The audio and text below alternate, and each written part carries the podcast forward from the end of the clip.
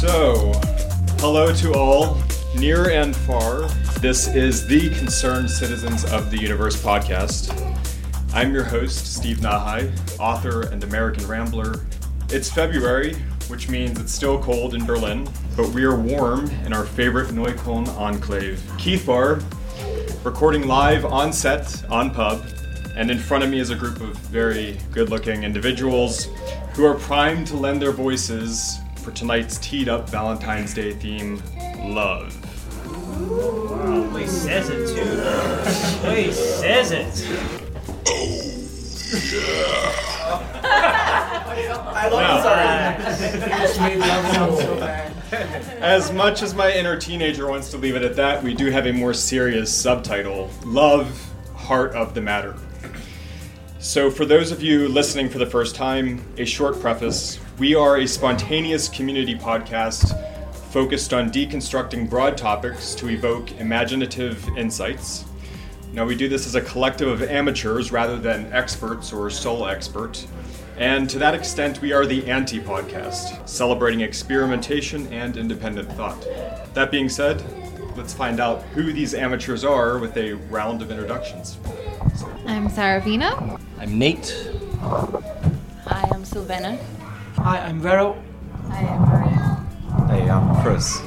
Hey, I'm Naniso. Uh, I'm Cam. Hey, I'm Alia. I'm Kibbs.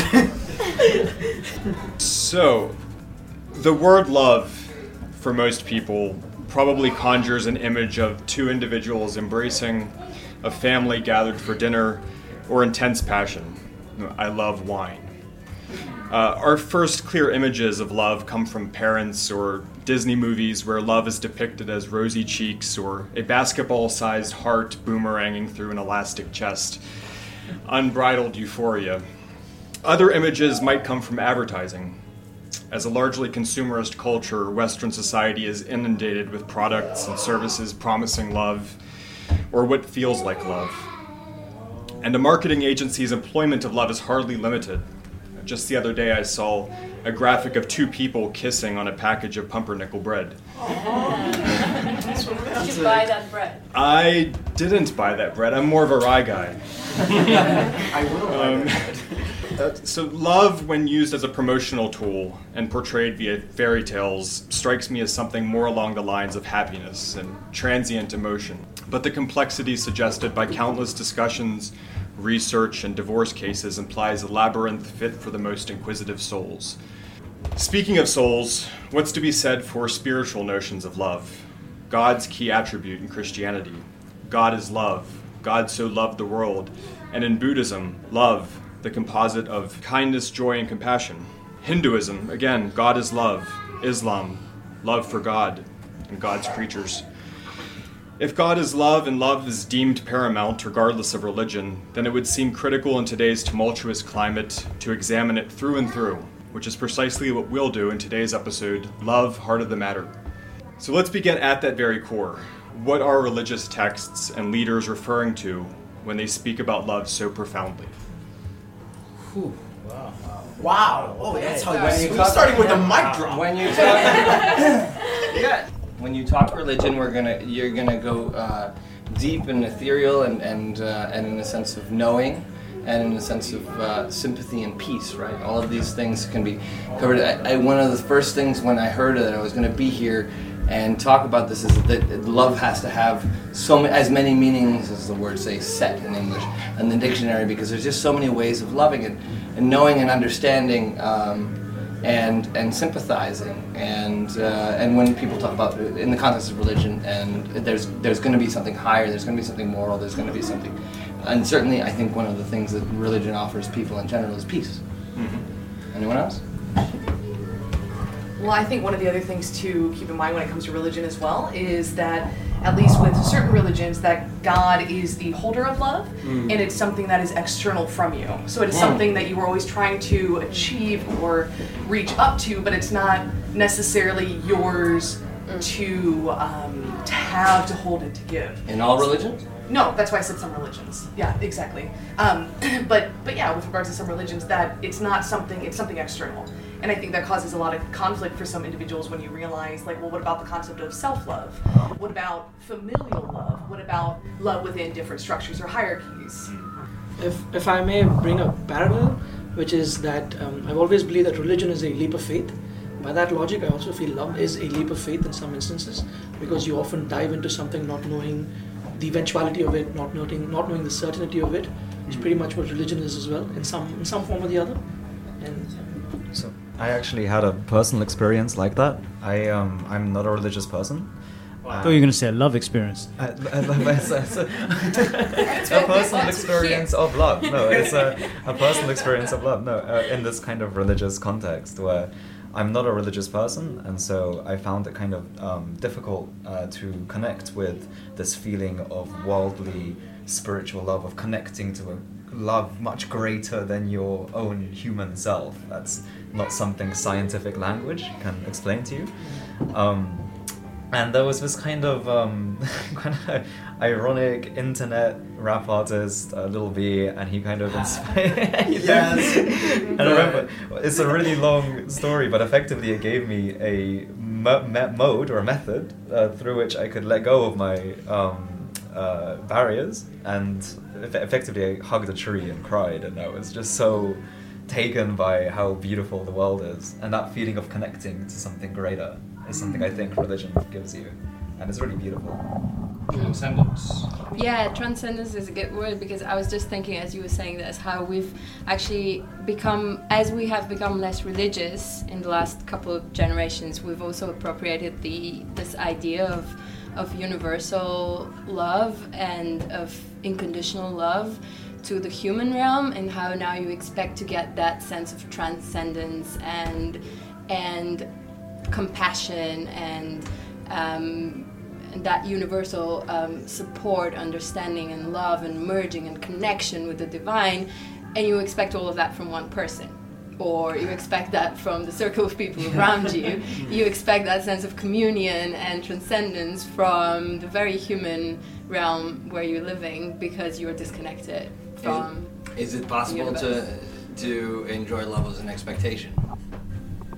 Well, yeah, there is a lot of expectation in love. That's that's inevitable because there's a lot of comparison in love, and because there's a lot of experience that you're building up as you go, and there's a lot of um, there's an inbuilt expectation, which is when you were when when your first ideas of love were formed, probably early in your childhood. That's what like inherently you understand as love, and that's not anywhere close to the universal. Like, what love means to me is not what love means to somebody else. So, so if I could just quickly ask from people, uh, if love's made or found, or is it something that we can actually expect? I've always believed that um, love comes only as a consequence of effort. And if I have to extrapolate that logic, I would say love is made. It's not necessarily have to be found. If two people are willing to put the effort and the time, you can often find love in places where it never would have possibly existed. And it just depends on the people and the time. Yeah, I don't think it's made in, in such a way that I- I think that if there's anywhere where there's human relations and they can exist for some amount of time, there's going to be love. Like if, if there's fam- like humans have to live in families or communities of some kind, and if, if they do that, there's going to be love there, in, inevitably. I think. If I could add something as well, I feel like when it comes to love and the, um, like love being finite or love being this, I think, at least my perspective of love is it's very similar to energy, and that energy is constantly being recycled, right? So the only things or beings that can technically create new energy are exploding stars. So I feel like love, similar to that, is constantly recycled. In, in in addition to that, consumable. So some people consume more love than others. Some people recycle more than others. But when it comes down to it, I don't think love is this thing that just appears out of nowhere and it's so fresh and it's never happened. Like it's there, but I think it is up to the individual um, or the family or the, the group to decide, okay, well, then we will choose to bring this much love, or absorb this much love, or consume this much, or give back this much. Uh, I'm, I'm, I'm sorry. I would like to say something. Uh, Kips, I love you, man. Um, I know. What? What?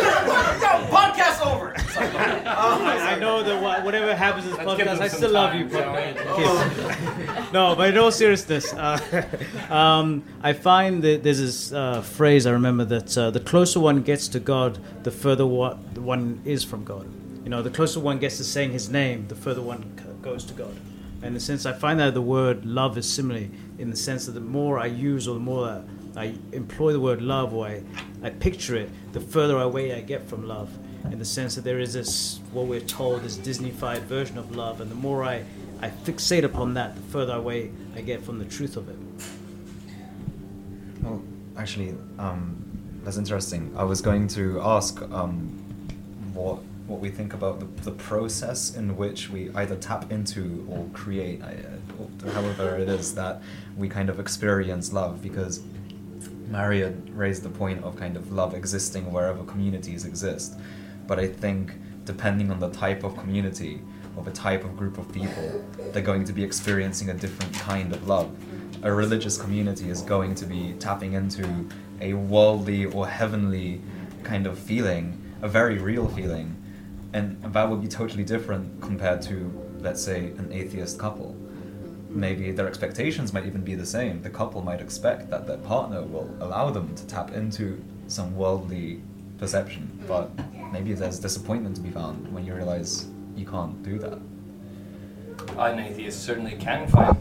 An atheist certainly can find worldly love and transcendence, uh, just not necessarily through a uh, religious paradigm of, uh, uh, let's say, an image, an idol, an idol, or something that. Uh, that but uh, but atheists certainly can can feel a connection, as someone said about hugging a tree and crying. Just the the idea of connection is uh, is certainly an experience to be had by all of the all of us who, who have no faith and and uh, and do not make this very well put very leap of faith that, that people make uh, uh, that, um, when they when they do love truly. I, I, I believe that the whole process is exactly that a process. And not, nothing concrete nothing to be pictured as Nietzsche says but an experience to be had. I'm a big Maslowist so there's the Maslow pyramid and I think love is in there uh, in its connection, and it's, and it's actually lower than self-realization on the pyramid, which is really interesting.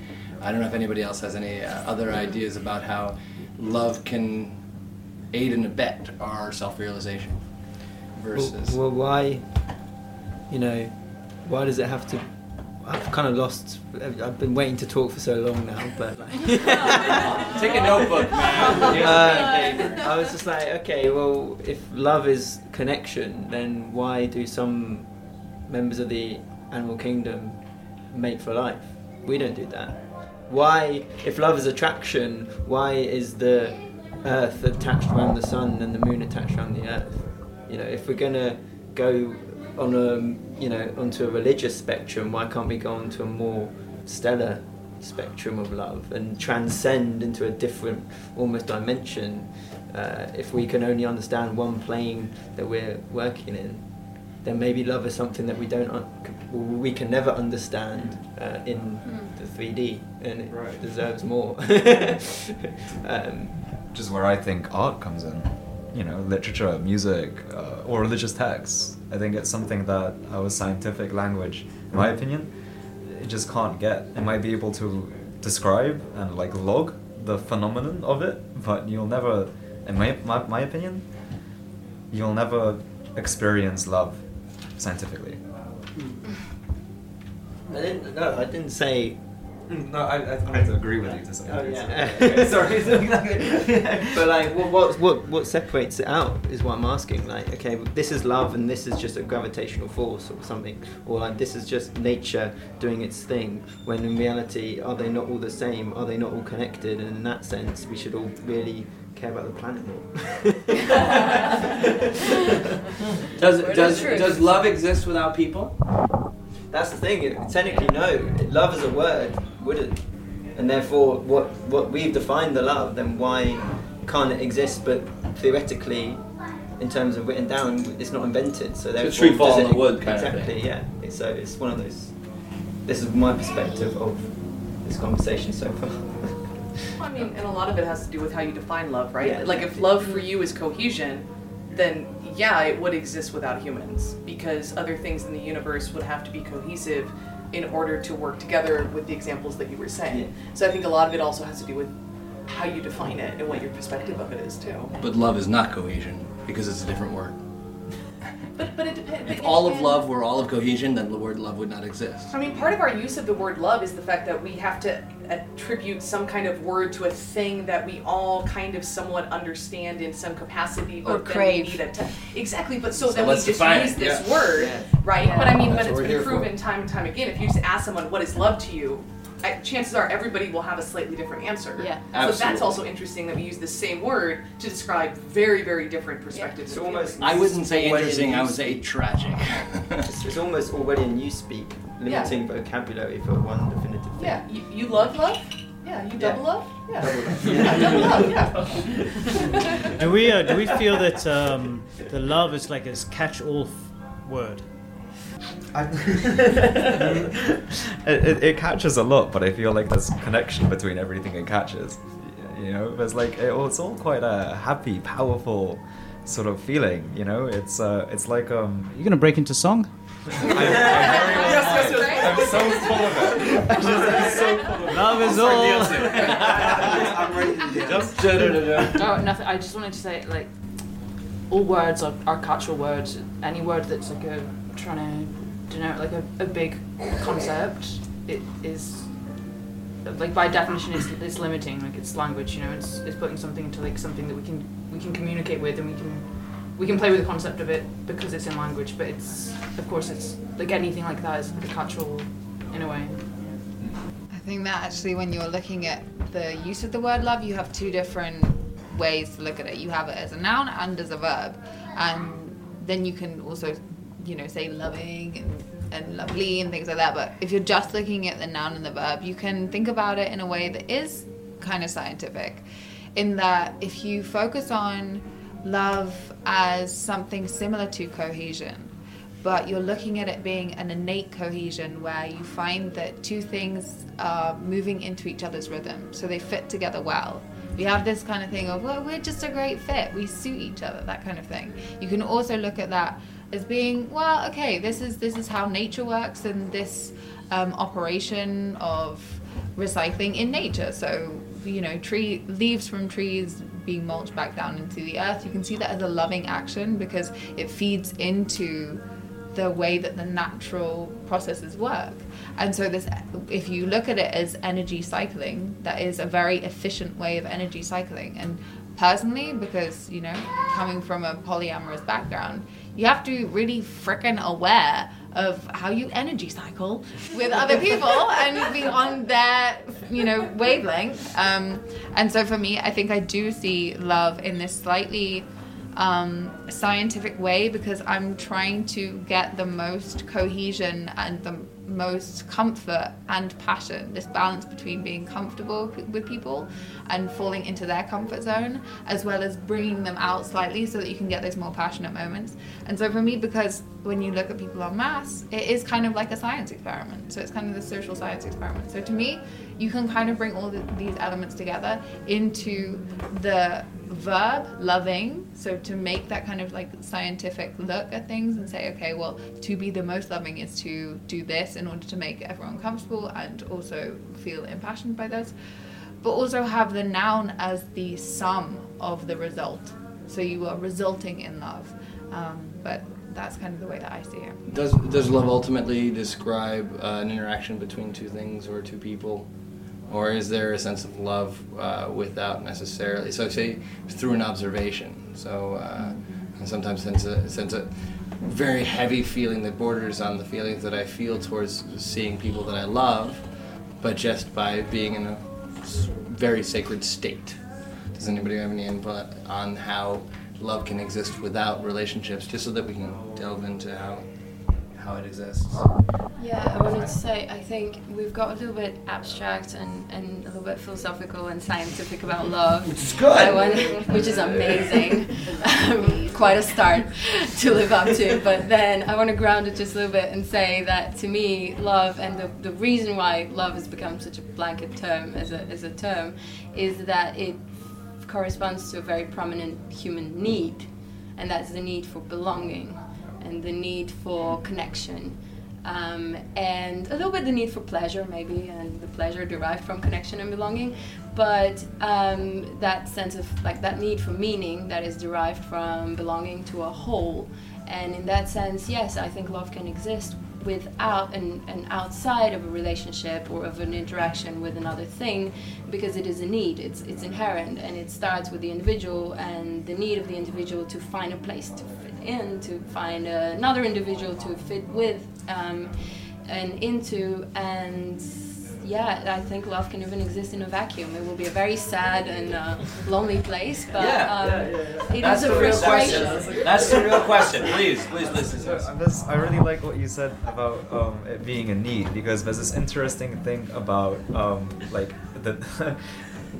but when you when you observe some like human behavior from like a sociological standpoint, um, I feel like we kind of approach it as like this is what humans do, and I, as the intelligent person, can observe these you know these people doing their things because they don't know any better, and that's how I've like lived my life for a lot of my life. You know, since I was like a kid, I was always like, look at all these people going about their friendships and other things playground. I, the transcended human, have no friends, and I and I see how futile all of that is. But then, you know, and I kind of have this approach, like when I write, when I think, until I fell in love. Mm. And then it was just all that went out the window, and I was. Are, are you out now? Right. Yeah. Yes. Yeah, you the, the optimistic ramblings of a man in love right now. But that's, isn't it interesting that that's different podcasts. I've become the most irrational, Yeah. um, you And- know, idiot. and that's the whole point. That's what we all become, and I think this is the interesting thing about it. That it's, and that's why I say it's a it's a need that connects all of us, and that is inherently human, and that you can try to think in and rationalize it away, but it is still there. Yeah. I- but I would also like to interject with this.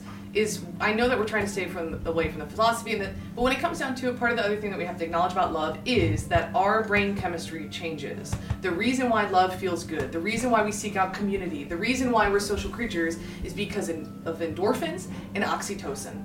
And because So- we're rigged to procreate.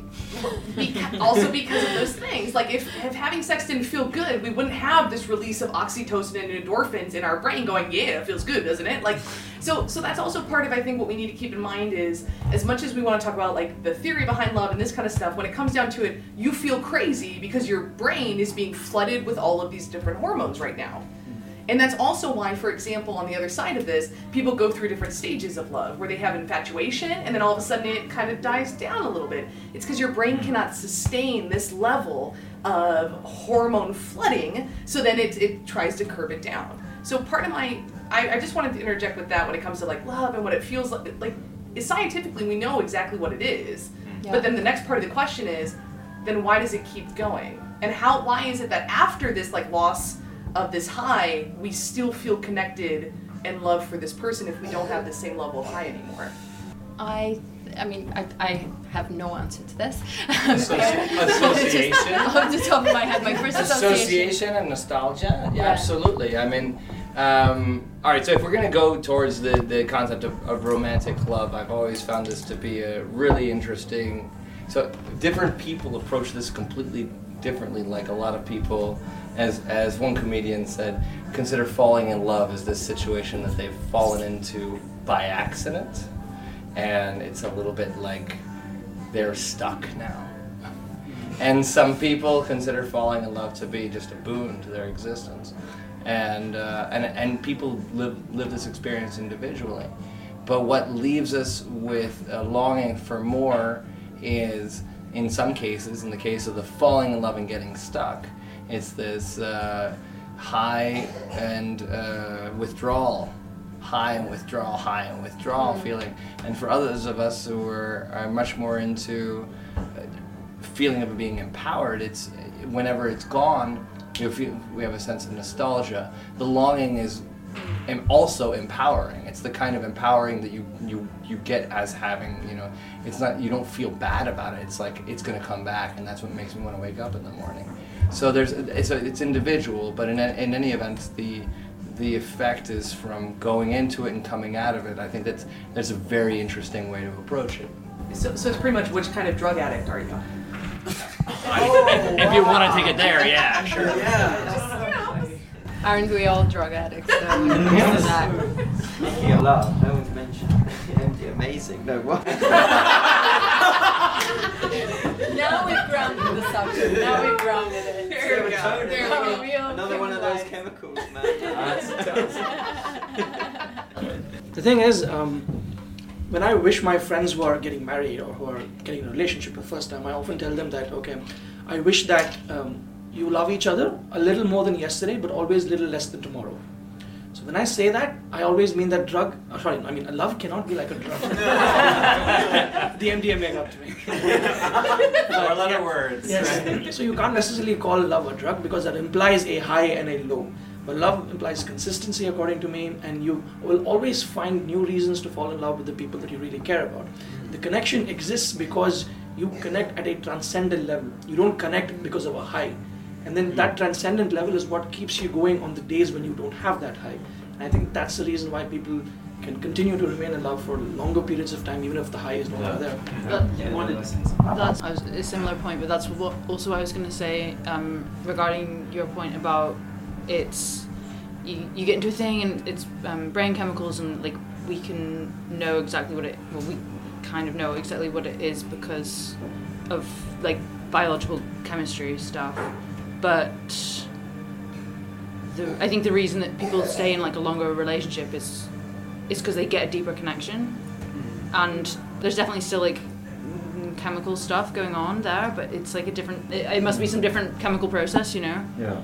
But it's it's like you have the high, and then it is a. You could also see it as a as a mm, transcendent thing or something. It the the difference is you have the high connection at the beginning, but then a, a kind of like deeper connection in a longer thing. Yeah. Mm, I want to go back to the evolutionary theory and neuroscience and just add on to this, although I do agree with all of it. Um, of, of what you said, but I think it also comes down to just fitting in within a. We are social animals, so fitting in within our community, within a couple, within. We are wired to be connected to other people. We cannot survive on our own. Like emotionally, uh, yeah, technically we can, but it's also about the sense of like what gives us happiness and pleasure. And what gives us happiness is proven to be human relationships, and the relationships we built is what make people happy. And the, the, the fact that that's what makes you happy is giving you meaning and purpose. And so, I mean, it's just because of the way we were we evolved and because we're adaptable and we need to live within a socium, then we just need to sustain relationships and not just, you know. So to kind of synthesize the last two points, would we say something like um, the fact that the, the, the initial falling in love is this really big sort of high that is kind of like a evolutionarily developed, you know, big like wow, you know, crazy chemical reaction kind of thing, which then serves as a foundation for what comes the, se- the secondary need, which is to belong with a couple kind of thing. Um, but then also I'd like to say as well that I think that in acknowledging that, um, you can acknowledge that from a really scientific kind of perspective, like we're doing right now. But that scientific perspective still leaves you kind of screwed if you don't talk about it in a human perspective, which involves, like, in my opinion, art, literature, uh, you know, relationship counseling. you know what I mean? Like, like, like talking about your emotions, and like, yeah, like, right, mess. exactly. Uh, you know, poetry and whatever. You know what I mean? Like, um, there's like, there's like this ability, I think, but we, this trap we can fall into where we kind of neglect Oh, yeah. talking about things artistically uh, and, and fluidly and weirdly. Um, if I may make uh, one tiny point on this, it's that we often speak about love, and it's not a high because people should stop falling in love. People should learn how to stand in love. And when you're standing in love, when you stand in love with somebody else, What are you doing on Valentine's night? Ah, you better have a date. You better have a date. I am available. And standing. I just, wanna, So as long as I just want to say one word. It's like, what's the movement into it? Like Kitchen you're- table. You're, loaded. You're standing in it, but like, how do you get to that position? Yeah. um, So I'm just trying to do your math, like go through Fair, math. fair enough, fair enough. But then um, I would like to say that perhaps falling in love is the first step, but then you can't keep hoping to fall in love every day and all the time. Once you fall in love, you need to stand in love. Yeah, yeah, yeah. Well, but okay, what, what what do you say about you know you- you're walking down the street and you see someone you find attractive or that someone that you look, think looks really cool? Like I've always said that I fall in love with that person for a moment, you know, Mm. which is obviously like Yeah. quite nice. I, com- I think completely it- agree with you because I can empathize it. I have also done the same many Yeah, times. I fall in love very quickly. But then I also believe that me falling in love is one thing, but then me standing in love with some person has not happened as much as I'd like to. And uh, that's the next part of it. So you can fall in love with anyone, and that goes back to the first thing Nanisa was mentioning love as a catch all phrase.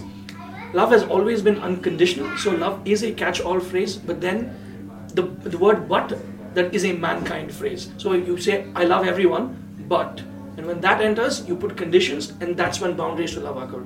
And that's when I would like yeah, to say that. I, I like standing in love. What it says to me is that it's like a sl- slow burner.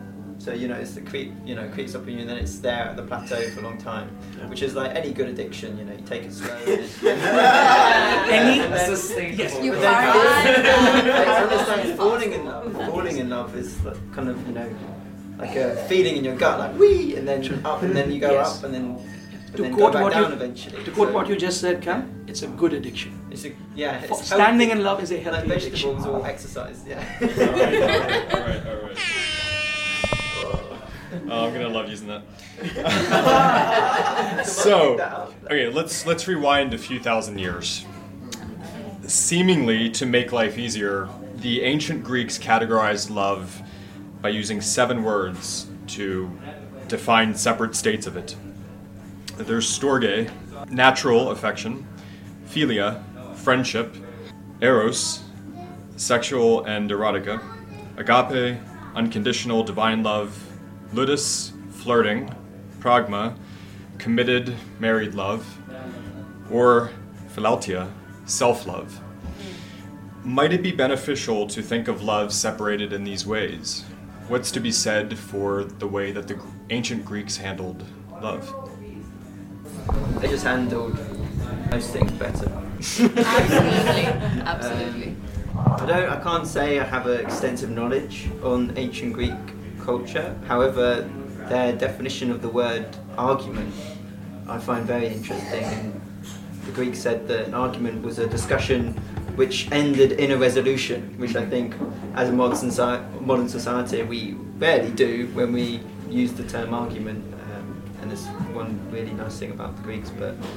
Uh, as to the love point, um, of course, dividing up. We said earlier that um, you know it's a very all-encompassing term, and it shouldn't necessarily uh, encompass everything at once. And we we overuse that term so uh, way too much. Even in a relationship, I love you, I love you, and it's just like okay. By the end of, well, at least in my experiences, experience as a single man now. Uh, Comment. um, you know, it's been overused. It's been overused, and the meaning and the weight behind it has been diminished. So I think the Greeks had it. So are you are you saying like we should bring it back? Like, yo, I agape you. yeah, stuff like that. Or Oh, have definitive types that we actually use. Like you know, because I'd be like to to a mate, I'd be like, oh, fuck, fucking love you, bro, or like love you. But I was saying the same thing to a, a girlfriend, like, or you know, all the time, or my parents, or sister. Even though it's very all all, all that is very different. Are we diminishing the effectiveness of love as a catch-all, Yeah. all-encompassing, airtight kind of thing? Yeah. I think it comes back, it ties back to what we said earlier about expectations. It's all about managing expectations. It's not that all these things are not love, it's about how do we realistically, um, what, what do we realistically expect and want to have in our lives as love, and what are the different places that we can get it from. um, and that's not necessarily this one amazing um, um, soulmate Yeah. that is the romantic idea of love that has kind of bubbled on the surface and in the public space in the last uh, years, which is not a healthy a healthy way of seeing it. That you can get everything from one person, and that love is just one kind, one legitimate kind. There are many kinds of love. Well, I think I think the getting all the love from one person is also, I would say, a very westernized notion as well, right? Yeah. Versus, for example, in other cultures, that would be re- weird. Like to only get all your love from one person would be strange. Like that makes no sense. How could that one person possibly fulfill, as the Greeks identified, all of these different types of love or roles? So I think part of it also has to do with culture and context. Um, I think there's uh, the, the thing with um, um, I really like the expectation point and also talking about cultures and how different cultures um, define love. It, I don't think it has to just be a language thing, like the Greeks separated it into seven different types. I think we can have because language is really difficult to change, right? I mean, you know, you can like we can we can agree around this table, like, all right, let's all start using Greek terms, but I don't think my mates are gonna take on to that, you know. But Emojis, on the other hand. Emoji, there we go. Now we're onto something. You read my mind.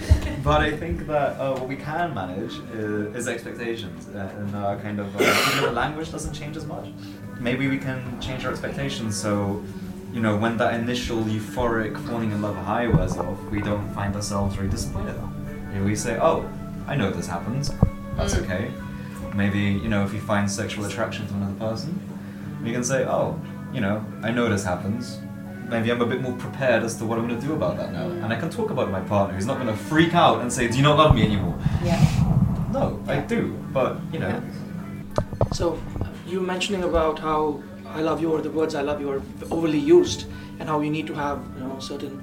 The gravity behind it is missing these days, and you need to have nuance in language. Um, I have a funny story and perhaps an eight-line song if you would indulge me later on. But then, um, I, I will dance. Is this is this story time? You have something. This. Okay. Okay. Cool. Then you're gonna hear me say it. I love the magical sound. So um, this may or may not have happened to me. I'm not confirming neither denying. But then. Um, we will all assume. So um, the German language is very peculiar because I have learned recently that uh, it has two kinds of I love yous. And ich liebe dich is something that you would say to your partner who you often link romantically. But then when you say hab dich lieb, which means I have love for you, you often relate it to a brother or a friend or a, a non-sexual partner of the course. So um, I was chatting up and not confirming neither denying, but then Somebody yes, somebody yes. Not- So, okay, alright, yeah, it's happened to me, Salavi. But yeah, I was chatting up this woman who was really interested in her, and at, at one point of time, she sent me a very long message, and at the end of it, it said, um, "I miss you very much," and hab dich lieb. And I put it on Google, and Google said, "I love you." And in my head, I was like, "Fuck yeah, man! This is it. My days have arrived." Get ready to get married. Yeah. I know, I know. And then I asked my German friend, saying, "Bro, she just told me I love you," and they're like, "What's really?" So I sent him a screenshot of that message, and then he's like, I'll tell you what, um, okay, I'll just sing the song so you probably know what it means." So it's like um, the song goes like, "I thought she said I love you." But she said hab dich lieb. While Google says it means the same, the Germans disagree.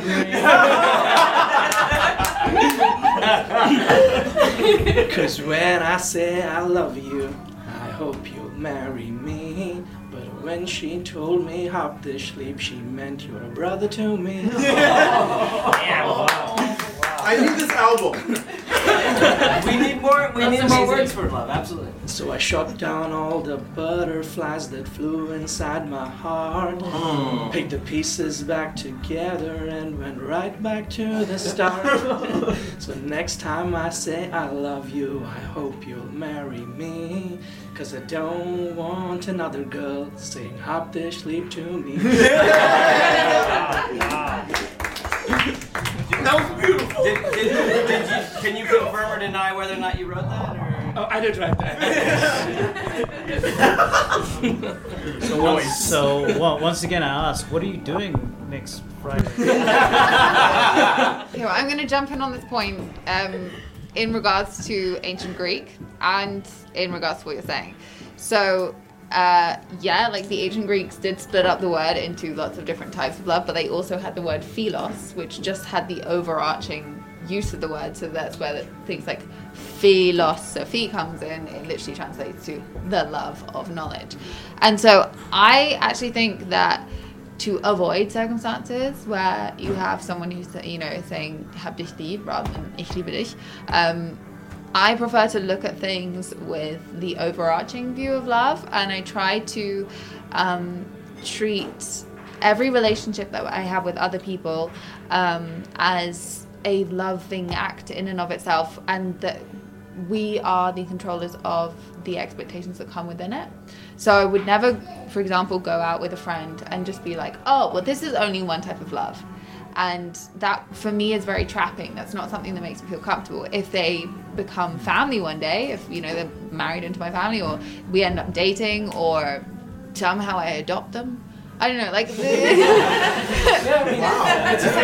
yeah, no, absolutely. That, like, just talk about the changing states of love, right? Yeah, exactly. So I wouldn't go at it. I, I don't think it's particularly healthy to say, oh, well, you can only fit into this one box word of love. I don't like putting limitations on love. But for me, that's because I feel very comfortable with having people say to me, no, this is the type of relationship I want with you. And that I wouldn't go into a relationship saying, I expect this of you. And if you fail to fit into this limited um, name of love, then we are no longer to relate.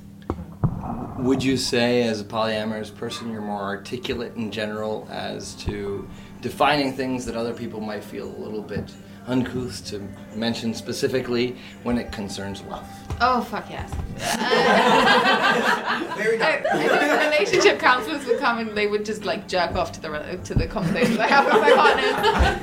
How does this make you feel? Yeah, uh, we're, we're very. I think you have to be when you get into mass numbers and you're kind of communicating around a table about you know who's going to be with who when. The Google Google calendars do come out, and yeah, it's very organized. Now, do you do you think that monogamous people can have the same articulation? Absolutely, yes. I completely think that they can have the same articulation, um, and that they also can have the same um, relation to the notion of love so that they can go into their monogamous relationships with the same idea of I'm not going to bring expectations to you. We will discuss it and we will agree so that there is no assumptions around the word. I don't think that's something exclusive to polyamory. Absolutely. Yeah. Would you say that that's the general direction uh, we're going in, or do you think we're going in the direction of the the heart emoji? Sweetie, are you saying, am I trying to make the whole of Berlin polyamorous? No, no, no. Yes, yes, I am. Confirming that right now. You've just converted this room. calendar's out. It will soon, it will soon ripple into the rest of Berlin. so what I was trying to allude to is the uh, polyamory ripples. is the uh, I, I I despise the the heart uh, emoji or the heart symbol in general. Especially the pumping one, right? There's one that moves. Yeah, that's a, that's I love that one. I'll send you that one. Please, Anissa. You, you can't say emojis and not have us derail a little bit. What, what, what's the problem with the heart? The, the, the association with the heart and emotion. Yeah. The very similar. The, I have no idea what, what that very Western concept that your emotions come from here. Um, I find that that bonding of the two alien to me. It's symbolic. It's, it's, you have to think of it as in symbolic, and we've we've come up with all sorts of iconography around all sorts of complex um, uh, concepts that we can't understand. And then I, I find it kind of endearing that we've put a symbol to it. It doesn't necessarily you don't need to read too much into it, but it's a symbol. There's also some scientific background as to why the heart is uh, centered. Please share it. Absolutely. Uh, no, it's it's um, it's the it's the extensive presence of serotonin in the gut.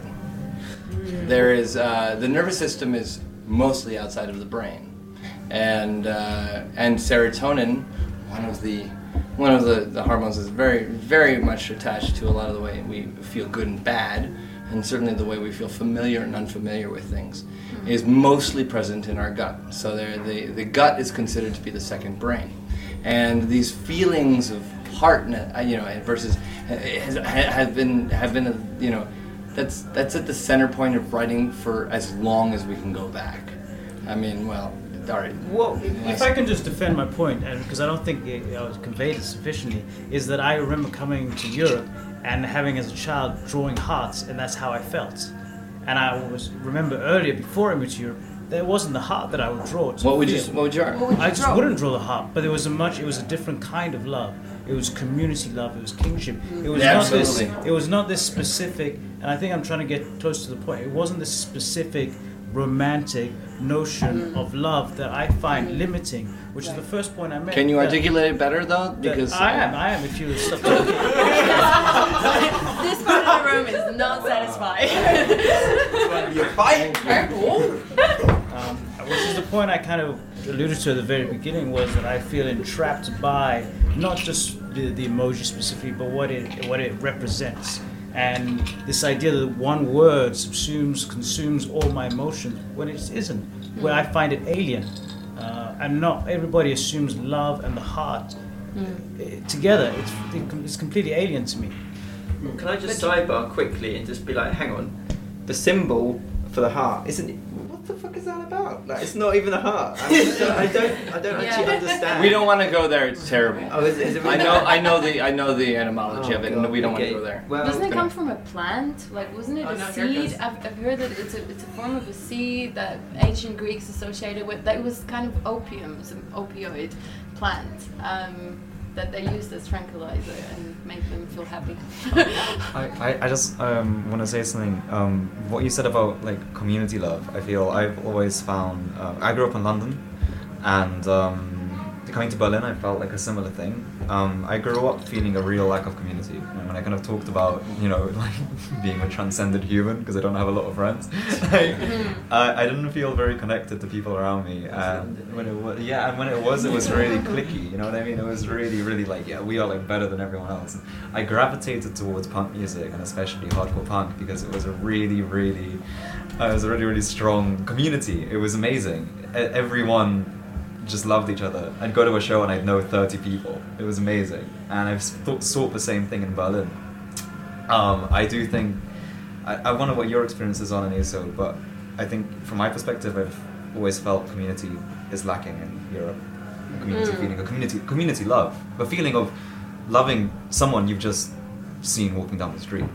I would, I would say that yeah, the sense of community should be at sort of very close to the cent- focal point of what we're talking about because, uh, well, partly because of this community co- podcast, right? Here for posterity, and the other thing is that uh, yeah, the, the, the, the idea of transcendent love that doesn't have necessarily to do with something that some people might call uh, materialistic love, which is owning the other person or being attached to the other person, or going getting back to the drug high analogy, uh, more the idea that that you feel com- very comfortable, and and that started for me in Berlin when I started going to certain nights hosted by a certain friend of mine, and uh, and and I started to feel belonging, and as which someone else said was very close to the word love, and uh, and this sort of transcendent love, which I certainly felt in uh, in punk rock and heavy metal circles myself. Um, the idea being that it doesn't necessarily attach itself to any particular person or any one particular place or any turn. It's just this feeling where there's an association, and that is where I feel that transcendent love is probably most present amongst people who are not necessarily religious. Do- Sorry, go do- ahead. Does, does everyone think there's a kind of universal, at least for the human race, um, that uh, music is a way of transcending beyond language, Agreed, transcending yeah. love Yeah, beyond agreed, language. yeah. Uh, and then all arts. because I, I would what you guys have said about communities sort of centered around obviously in Berlin the poetry but back in Nottingham which is you know where I originated from from uni uh, my centre of friends was concentrated in this one bar which was the music bar in a very small city only 300,000 people and just the, the one place that everyone went to to play if it was their first time and you know this centre around music and a love of music was what bound us together and I'm just wondering if you guys think there's other other, other things that transcend more than just language and that can encompass love in something that doesn't have to be written down on a page um, And that kind of also goes back to naturalistic love. Yeah, right? and that- like, for yeah, example, the yeah, Japanese have the concept of like forest bathing, right? Where you just go into a forest and then Mm-hmm. in being in nature, it's almost like you you have this reciprocated love between you and nature and nature and you and this. So so yeah, I would completely I completely agree with you when it comes to that. Yeah. Yeah, it's the sense of communion and what we said earlier about belonging. It's the sense that you are part of a whole and that you have purpose in that way.